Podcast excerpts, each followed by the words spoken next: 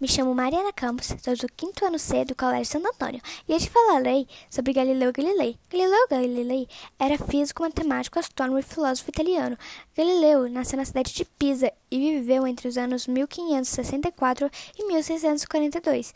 Ficou conhecido por defender a proposta do Copérnico de que o Sol é o centro do universo. Galileu também se destacou pelas suas observações astronômicas sobre a existência de luas no planeta Júpiter e de crateras na Lua terrestre.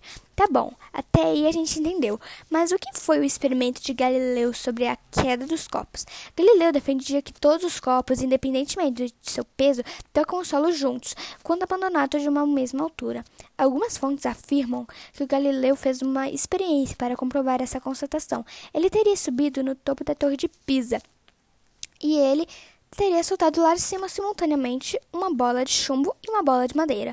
O resultado, conforme esperado, foi que as duas bolas chegassem quase ao mesmo tempo no chão. Se essa experiência foi realmente realizada por Galileu, não há nada comprovado. Essa lei foi, foi, descoberta por Galileu Galilei, revistada por Isaac Newton e anos mais tarde por Albert Einstein.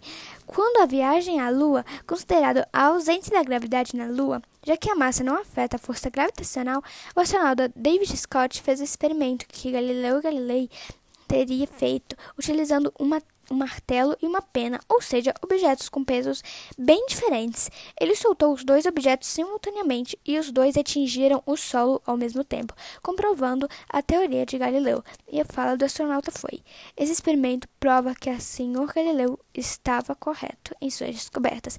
Bem, espero que vocês tenham gostado.